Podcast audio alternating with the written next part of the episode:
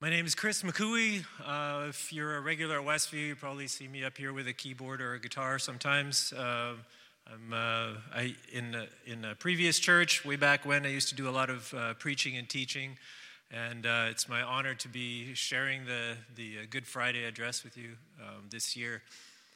Good Friday, our, our, after, after speaking with some of the other staff, with Mike, with Ryan, um, really my goal it, and our goal as a team is to bring, you, bring us as a church into worship, into contemplation of what Jesus has done for us. And we just want to take this time really to end back in worship, uh, to, to lift up Jesus. And just, uh, I'm going to go through a couple thoughts about uh, the trial of Jesus before Pilate. Uh, we've gone through some of the scriptures. I'm just going to bring some, some other thoughts to add to it. And really, our goal is to help you help us all have some images and thoughts that'll bring us back into worship. Does that make sense? Let's go for it. Let's, uh, let's look at, uh, um, well, we'll catch, up, we'll catch up with the story just after uh, Jesus was arrested. You all know it was on Thursday night he was, he was arrested in the Garden of Gethsemane, and he was taken to um, to uh, the, the residence of Caiaphas. There was an emergency late night meeting where they decided what they're going to do with him. It was a kangaroo court, if ever there was one. They decided they want to kill him, and then they started looking for charges against him. It's not supposed to go that way. If any of you ever taken a law course, it goes the other way around, hopefully. But in this case, they just wanted to get rid of Jesus. And then uh, the next morning, they, they decided they had found a charge they're going to um, present. Uh, they're going, they're going to make it stick. It's that he claimed to be a king. And what that means was that actually Jesus said, Yes, I am the Son of God. And in Jewish theology, the Son of God was the king of the Jews. So that puts him up on charges of sedition. He's, uh, he's pretending to be a king. Um, anybody who's trying to be a king in the time of, of uh, Tiberius Caesar, it was not going to go well for them. This should be an easy slam dunk. Um, and so we'll pick up the story in John 18 verse 28. I'm just going to read the, the section up till, um, up till the decision where they decide to crucify him. So we've gone through a lot of scriptures uh, so far. Let's go back through it. I think this is, I think this is really the core of what Christianity is. When we look at the, the gospel, uh, the gospel is essentially the combination of the crucifixion, the death of Jesus, and the resurrection of Jesus. And that makes the distilled core of what the gospel is. So I think it's good that we just take some time and go through this. John 18, 28. So they, they led Jesus from the house of Caiaphas to the governor's headquarters, and it was early morning. This is Friday morning. They themselves did not enter the governor's headquarters, so they would not be defiled, but they could eat the Passover. So Pilate went outside to them and said, What accusation do you bring against this man? They answered, If it uh, if this man were not doing evil, we would not have delivered him over to you. Trying to avoid the, the, the question. Uh, Pilate said to them, Take him yourselves, judge him by your own law. Uh, the, the Jews said to him, It is not lawful for us to put anyone to death. So they didn't have that because they were un, they didn't have the right to do that because they were under Roman law. And this was to fill, fulfill the word that Jesus had spoken to show about what kind of death he was going to die. So Pilate entered his headquarters again and called to Jesus and, and said to him, Are you the king of the Jews? Jesus said, Did you say this of your own accord, or does somebody else tell you this about me? And Pilate said, Am I a Jew? Uh, your own nation and the chief priests have delivered, me, delivered you over to me. What have you done? Jesus answered, My kingdom is not of this world. If my kingdom were of this world, the servant, my servants would have been fighting, uh, and I might not, that I might not be delivered over to the Jews. But my kingdom is not of this world. Verse 37. Then Pilate said to, to him, uh, So you are a king? Jesus answered, You say that I'm a king. For this purpose I was born, and for this purpose I have come into the world, to bear witness to the truth. Everyone who is of the truth listens to my voice. Pilate said to him, What is truth? After he had said this, he went back outside, and the Jews told him, I find no guilt in him. But you have a custom that I should release one man for you at Passover. So do you want me to release to you the king of the Jews?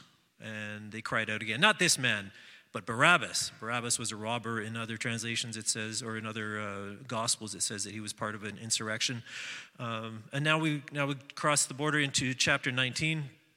Then Pilate took Jesus and flogged him Uh, and this, the soldiers twisted together a crown of thorns and put it on his head and arrayed him in a purple robe. And they came up to him, saying, Hail, King of the Jews, and struck him with their hands. Pilate went out again to them, saying, See, I am bringing him out to you that you may know I find no guilt in him. So Jesus came out wearing the crown of thorns and the purple robe, and, Je- and Pilate said to them, Behold the man. Now, I want you to just hold that that part right there. Hold, uh, hold that, that um, behold the man. So I can get you all actually just take a picture in your mind's eye of that moment where he brings him out and says, Behold the man. You've got the Sanhedrin here, you've got a crowd that's gathering, you've got, you've got uh, um, Pilate who is presenting Jesus with this crown of thorns and the royal robe. Um, and bloodied and bruised. Just take a picture of that in your mind. Uh, and, and, and I'm going to refer to that one later if you can, please. Um, uh, where is he? Verse am I on? Oh, he? So, uh, behold the man. And, and when the chief priests and the officers saw him, they cried out, Crucify him, crucify him. Pilate said to him, Take him yourselves and crucify him, for I find no guilt in him. And, and the Jews answered him, We have a law, and according to that law, he ought to die because he has made himself out to be the Son of God. And when Pilate heard this statement, he was even more afraid. He went in, into his headquarters and he, and he said to Jesus, Where are you from? But Jesus didn't give him an answer. So Pilate said to him, You're not going to speak to me? Don't you understand that I have the authority to release you and the authority to crucify you? Jesus answered him, You would have no authority over me at all unless it had been given to you from above. Therefore, the one who has delivered me over to you has the greater sin. From then on, Pilate sought to release him. But the Jews cried out, If you release this man, you are not Caesar's friend. Everyone who makes himself a king opposes Caesar. So when Pilate heard these words, he brought Jesus out uh, and sat down at the judgment seat of the place called the stone pavement and in Aramaic Gabbatha. Now it was the preparation day of the Passover, and it was about the sixth hour, so that would be about noon. He said to the Jews, Behold your king. They cried out, uh, Away with him, away with him, crucify him. Pilate said to him, Shall I crucify your king? The chief priest answered, We have no king but Caesar. So they delivered him over to be crucified.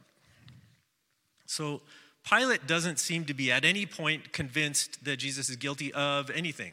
In fact, at the beginning, he doesn't even know what the charge is. He asks the defendant what the charge is. That's, again, it's just backwards. You don't do that. Um, uh, but what's happening here is that Pilate is now going to try to neutralize the situation. And so, what, what he does, he, he gets Jesus whipped, beaten. We already heard how they did that. There was, it was a nasty thing. Uh, the Romans were good at inflicting pain. That's part of the basis of their empire. Um, they, they studied it, they were good at it. Uh, they, they beat him and whipped him. Uh, and then they put that, they, they had somebody make up a, a, crown of thorns. And the thorns that they were using weren't, aren't your little roses, you know?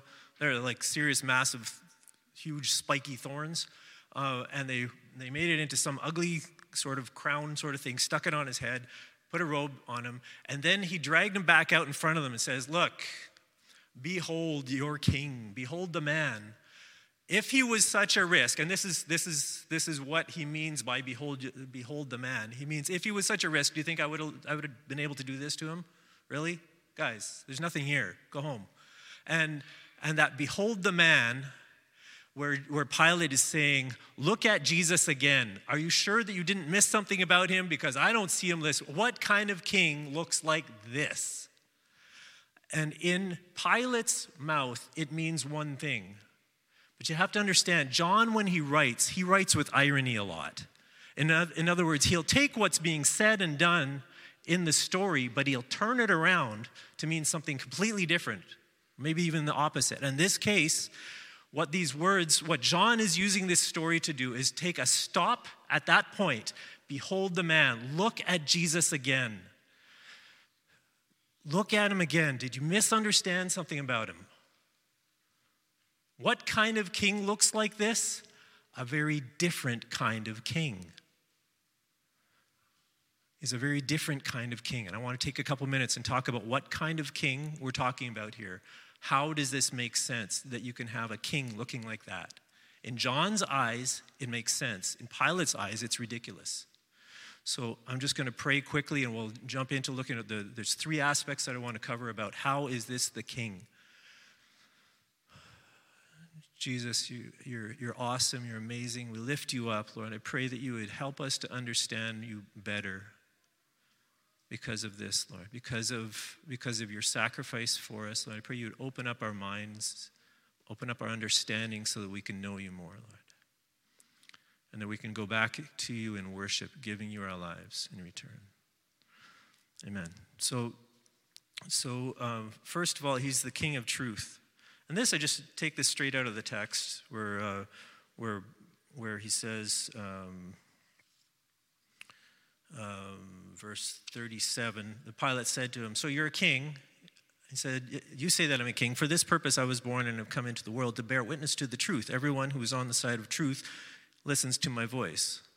Pilate said to him, What is truth? Well, um, the, the idea of everybody who, uh, every, everybody who um, is of the truth listens to my voice. This is something that's thick all throughout uh, John. The idea of my sheep hear my voice. There are people who are who will hear my voice and people who won't. Uh, and and and John is is or Jesus is saying uh, he's essentially turning this back on on Pilate and saying, "Are you of the truth?" Are you of the truth? You're a judge. You're supposed to be of the truth. Are you of the truth?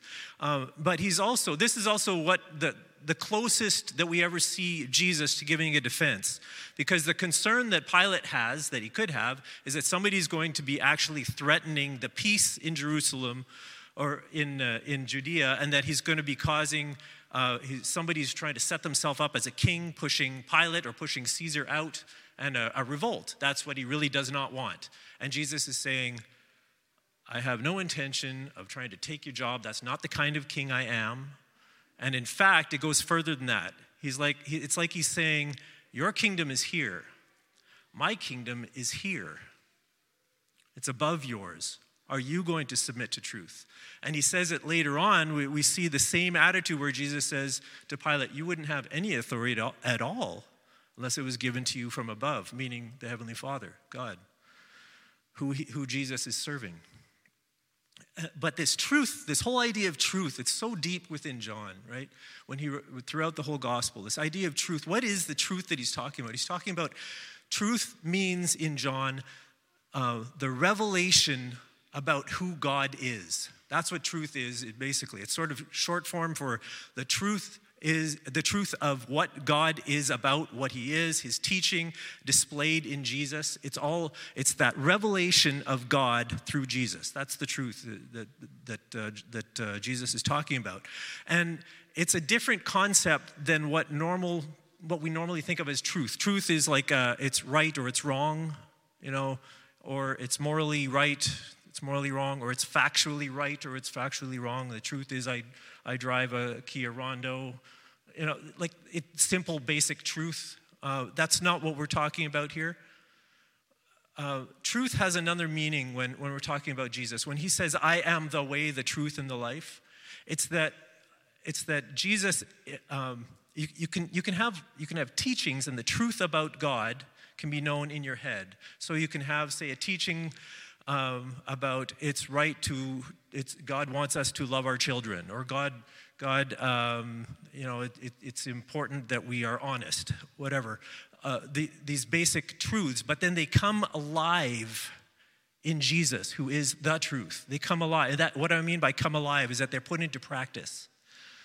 Um, for example, I'll give, just give you an example. It's right that I believe that we should be, I should love my children, right? But it really doesn't make any difference to anybody unless, say, for example, I get in my car at Friday night at 11 o'clock because they want me to go to McDonald's and I let Bethany drive. She's got her, her learner's license. So we're driving down, down the road and I pull out my card and I give the, uh, I, I pay them at McDonald's for McFlurry and then we drive back home. See, that, until I do something practical, that was last night, by the way. Um, uh, uh, I have witnesses. Angelina saw me um, until there's something, a practical part of truth that where it really becomes true. It's not really the same thing as truth, right? So, so let's talk about uh, another example a little closer to home, and it'll bring me into my, to my next point here. Uh, the, the truth. Um, the, the truth that uh, Jesus says that the greatest love that anybody can have is to lay down your life for your friends. And we can all agree, yep, that would be about the top. Yep, uh huh. We all agree, right? It's not in truth until here, where Jesus shows up on Good Friday, and that's what he's doing. See, that's another level of truth. When he says he's the king of truth, it's not just he knows how to say things are right, so the truth is manifested really in him.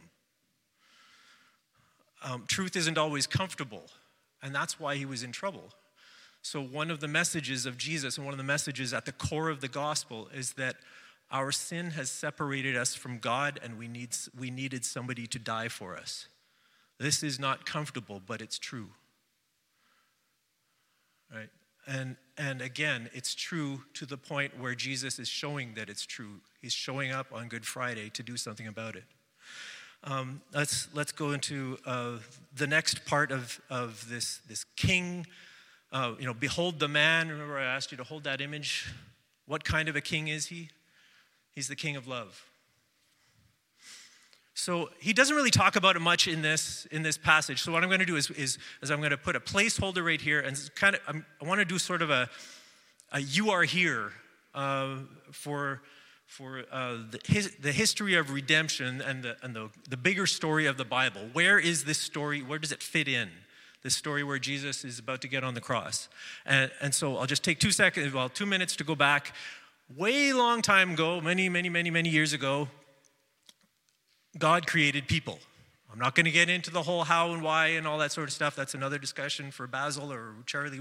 Uh, but the point is that God made people. He was behind the whole thing, and He did it for a purpose. And His goal was fairly simply. I'm overstating the simplicity of this. It's these are long discussions, of course. But but His goal was that He would have a people of His own, that He could dwell with them, that he would be their God and that they would be his people. That's what he was looking for from the beginning.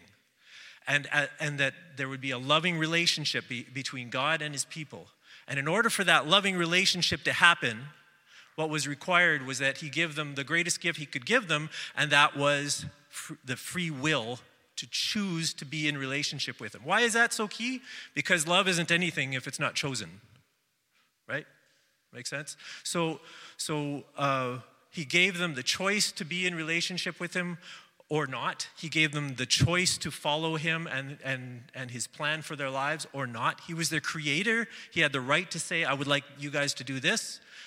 Uh, but, but he gave them the choice. Now, uh, what happened is that from the beginning, all the way from Adam up to us, we have chosen to be separate, to be independent from God, to reject that plan of God for our lives.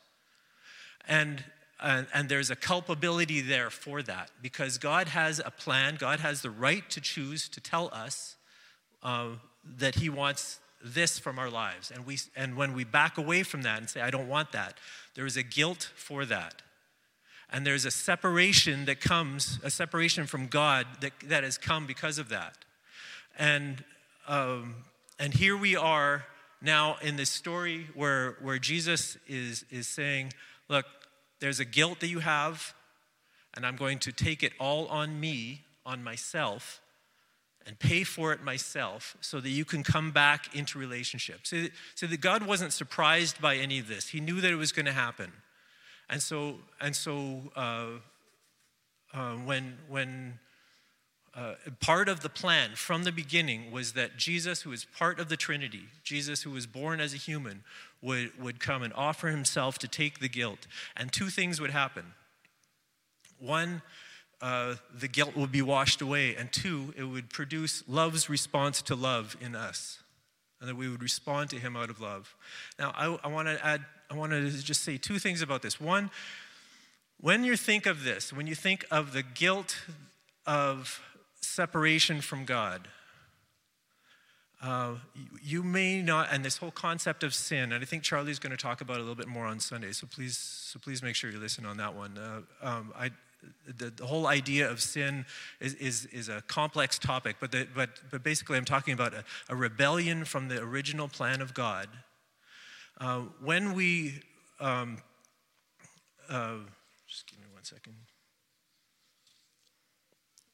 So you may not think that uh, we are that bad that we need somebody to die for us. And I get that. We don't feel that. But I can tell you one person who does think that the situation was so bad that you needed somebody to die for you Jesus. He was pretty convinced. In fact, if there was any way at all that he could see a different way to bring you back into relationship with, with God, he would have been very happy to avoid the cross. Remember that discussion, that prayer in Gethsemane? Right? So he was pretty convinced. And you may, uh, and number two, you may not think that God loves you and that you are that valuable to him that he would actually do this. But I can tell you one person who is convinced that you are that valuable to God Jesus. Right? And so there's this, so there's this sort of double whammy here. There's two, two truths that come out of the cross. One is that uh, God takes very seriously our choice to rebel from Him. And God takes very, very deeply to heart our value to Him. It's this one, two thing that, are, that can, we can never separate it. It's the, it's the judgment of God on sin and his deep love for us at the same time. And I, I know this is going to be a really, really ridiculously weak example, but I think you can kind of get the point anyway, so bear with me. Okay, I was 16 years old. Um, hold on. 16 years old, and 30, what, on my birthday, I think, I went and got my learner's license, man. I wanted that. I was in the middle of nowhere, northern BC, man. Like, there's nothing to do up there. I got to get me a license. And then 30 days later, back then, you could do 30 days. Now it's a whole year, I think. Uh, I came back, did my test, and I passed, and I won my car, right? So a couple months later, um, I had two tickets. Uh, um, I had one for blowing a stop sign and one for speeding. Now, I could stand up here because I have a mic. I could tell you how I don't think those are my fault. I'll, I'll spare you that. Um, I, I, it's two of the only three tickets that I've ever had. Okay, so don't judge me. Um, uh, so, two tickets, and that's a lot of money for a 16 year old. and I didn't tell my parents because I'm, well, I'm pretty embarrassed, right? I didn't want to tell them. And I had a pretty good relationship with my parents, especially, you know, my dad and I uh, have always been pretty close. And, and, uh, and I'm standing there one day in, in the kitchen, and there arrives on the counter, back then there was a lot more mail because we didn't use email as much, well, didn't have it. Um, uh, mail comes in, dad dumps it on the counter, and, he, and, and I see, oh, with horror, there, there's two bills from the government with my name on it. like, let me grab that. My dad saw it and he grabbed it and he beat me to it. And I'm like, oh no. And um, uh, I don't know how he knew what it was because it didn't say it right on the outside, but this is, this is a bill for tickets. But he looked at me and he says, I got this, I'll cover it. I'm like, what? Like, one, how'd you know? And two, thank you. Now I don't, I don't have to cover it. You mean, and, and what it did was instead of allowing a shame there, okay, like I said, this is really tiny analogy. It's a really low scale compared to what we're talking about Jesus on the cross here, right? But, but you get the point. Like it, instead of being hidden and like trying to hide this from my parents, he's, he, he does, in one action, he does two things exposes my guilt and covers it exposes and covers at the same time. So that's what's happening here with, with the cross. He exposes your guilt because he's the king of truth and covers it because he's the king of love. Right? Okay. Um, okay, so he's the king also who suffered and is now glorified. So Pilate um, Pilate, he brings out, like I, told, I asked you to keep that, that picture in your mind when he brings out Jesus, uh, and, and there's the crown, thorns, and the royal robe, and all that stuff, and he's bloodied and beaten. Now, freeze that image in, in your head for a second, and just, you know, look around in this scene, who are the other authorities? And it's really, if you do a political study on this, this is quite a fascinating little story. There's a lot of levels of leadership going on here. You've got God the Father, you've got Jesus, uh, you've got the Sanhedrin. Let's just, let's just talk about what do they want? What are they doing this for? You've got Caesar. We've referred to Caesar a few times. So they, uh, Caesar was a megalomaniac. There's a, if you look up the purge of, of the Jews from Jerusalem, uh, from, uh, from Rome, he was, he was, uh, he was despotic. He was, uh, well, like any Anybody who keeps on getting told that he is the, he believed he was the son of God and he was a bloody dictator. Okay, so so every there, there that's what you need to know about Tiberius Caesar. Uh, he he uh, didn't go down in history as one of the nicer gentlemen on the planet. In fact, really everything he did was self-serving in, as as the leader. Now take Pilate. Pilate Pilate's concern really what he's got to do is make sure that there is relative peace or that pax romana. It doesn't it's not really peace like we know peace but at least no fighting no insurrections and just keep the taxes flowing up to caesar. Make sure he's happy right? That's what he's got to do.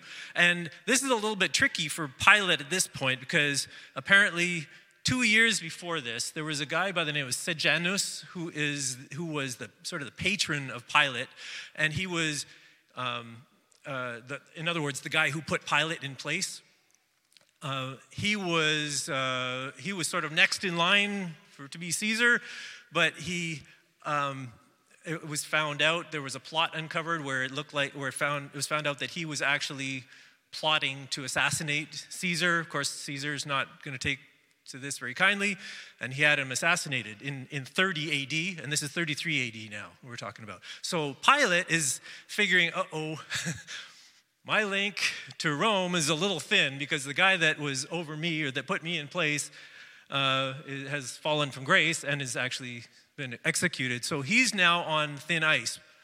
Um, and, and the Jews, the Jewish leaders, know how to play to this exactly, right? So what do they do? They say, if you let this man live, you're no friend of Caesar. And he's like, uh, oops, right? So that's, he's doing everything uh, for himself. Do, at no point does he ever think that Jesus is worthy of death, and yet he still uh, uh, sends him off to be crucified. This is all self serving. The, the, Sanhedrin, again, all self serving. What, what are they doing? They're trying to remove somebody who's disturbing their, the, who's a threat to their peace. Uh, Jesus has confronted them publicly in the past. They feel dumb when he does that. Uh, that he can he can heal people, they can't. He gathers crowds, it's, so they're jealous, right? We read that from Matthew 27 tonight. Uh, Sarah read that.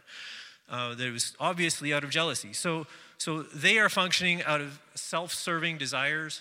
Uh, and I cannot trust a leader when I know, I mean, it's just so hard to trust somebody when you know they're working out of self serving uh, motives. Uh, just let's just go to the other side. I had an employee this week come to me. It's the annual salary review. Uh, oh joy. And, um, and, the, and this guy, he, he sits down and he's got a very gruff personality, which, which made it all the more beautiful. He just, he, he starts talking about this colleague of his. He says, you better make sure she gets a good raise. Okay. Um, because because she you need her in this company more than she needs you and she's been doing amazing work and by the way if you're not going to give her a good raise Give her mine. And, it was just beautiful, right? It's like you're not doing this for yourself. You're just doing this because you think it's the right thing to do. You know? And I loved it. And what it means is next time he has an idea, I am certainly going to be listening because I can trust him. It's not self serving, right? So, uh, um, what I want to do is, well, I mean, if you look at the situation, there's no real leader. They're all serving themselves. Nobody's serving the greater good. Nobody is looking to bring out truth, even. Nobody is, uh, nobody is working for, for the good in the situation. They're all looking for themselves.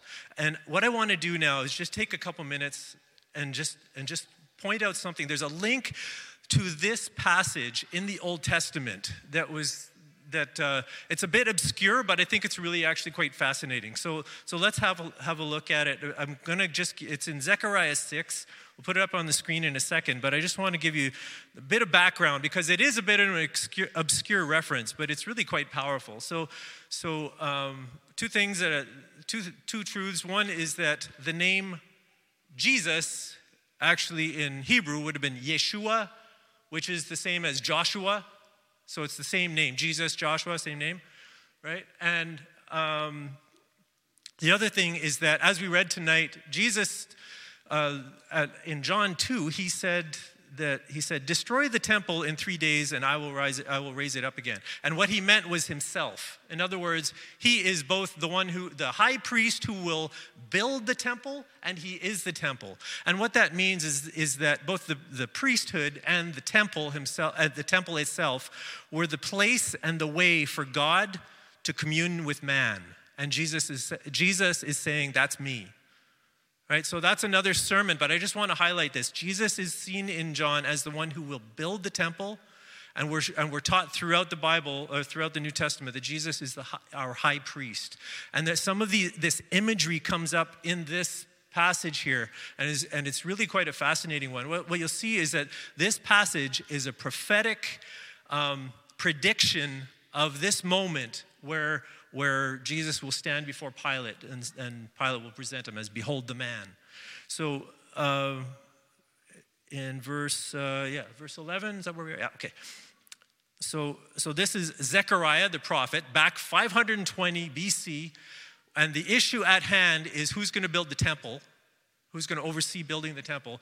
And the, the high priest Joshua at the time, or Yeshua, uh, is, is talking with Zechariah. And Zechariah Zechariah tells these, these guys, these workers, to take, take silver and gold and make a crown and set it on the head of Joshua, the son of, Je- of Jehozadak, the high priest, and say to him, Thus says the Lord, uh, uh, thus, yeah, thus says the, the Lord of hosts, Behold the man whose name is the branch, for he shall branch out from this place, and he shall build the temple of the, of the Lord.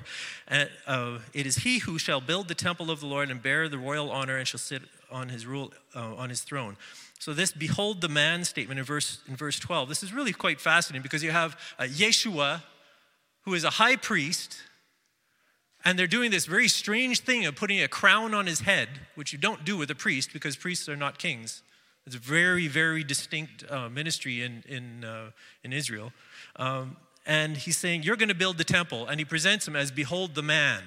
And there's just this strong echo of what we just saw of Jesus in front of Pilate.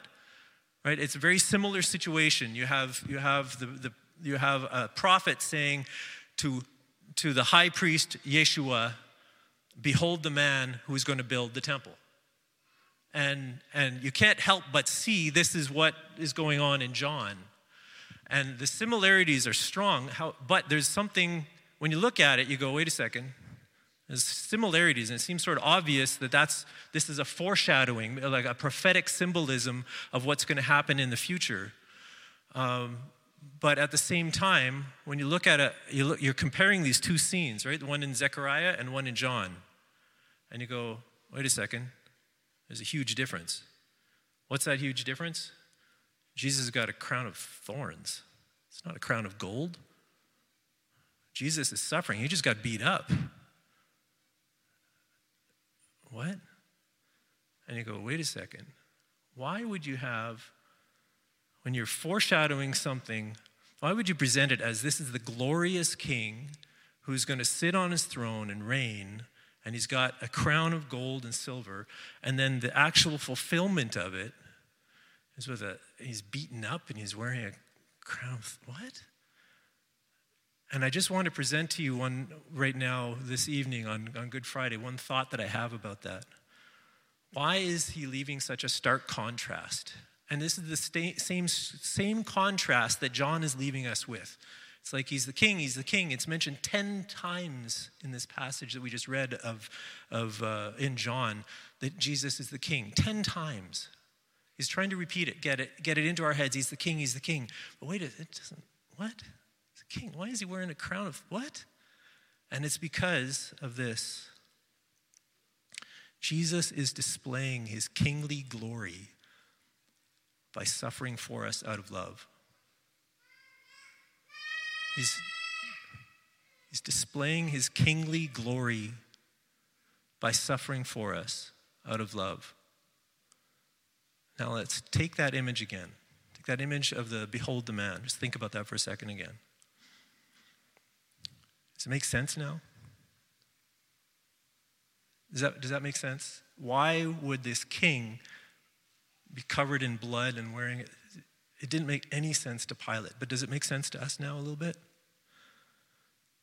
We needed somebody to die in our place. There was nobody else who was taking the leadership. Jesus got it done. Jesus takes the lowest road possible and does it for us. Is that a king that you can follow? What kind of a leader can you serve? This is one I could, I could follow.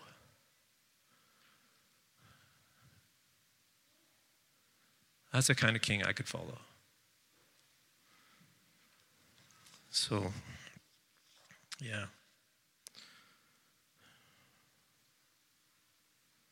Can me just put the Philippians 2 up on the screen?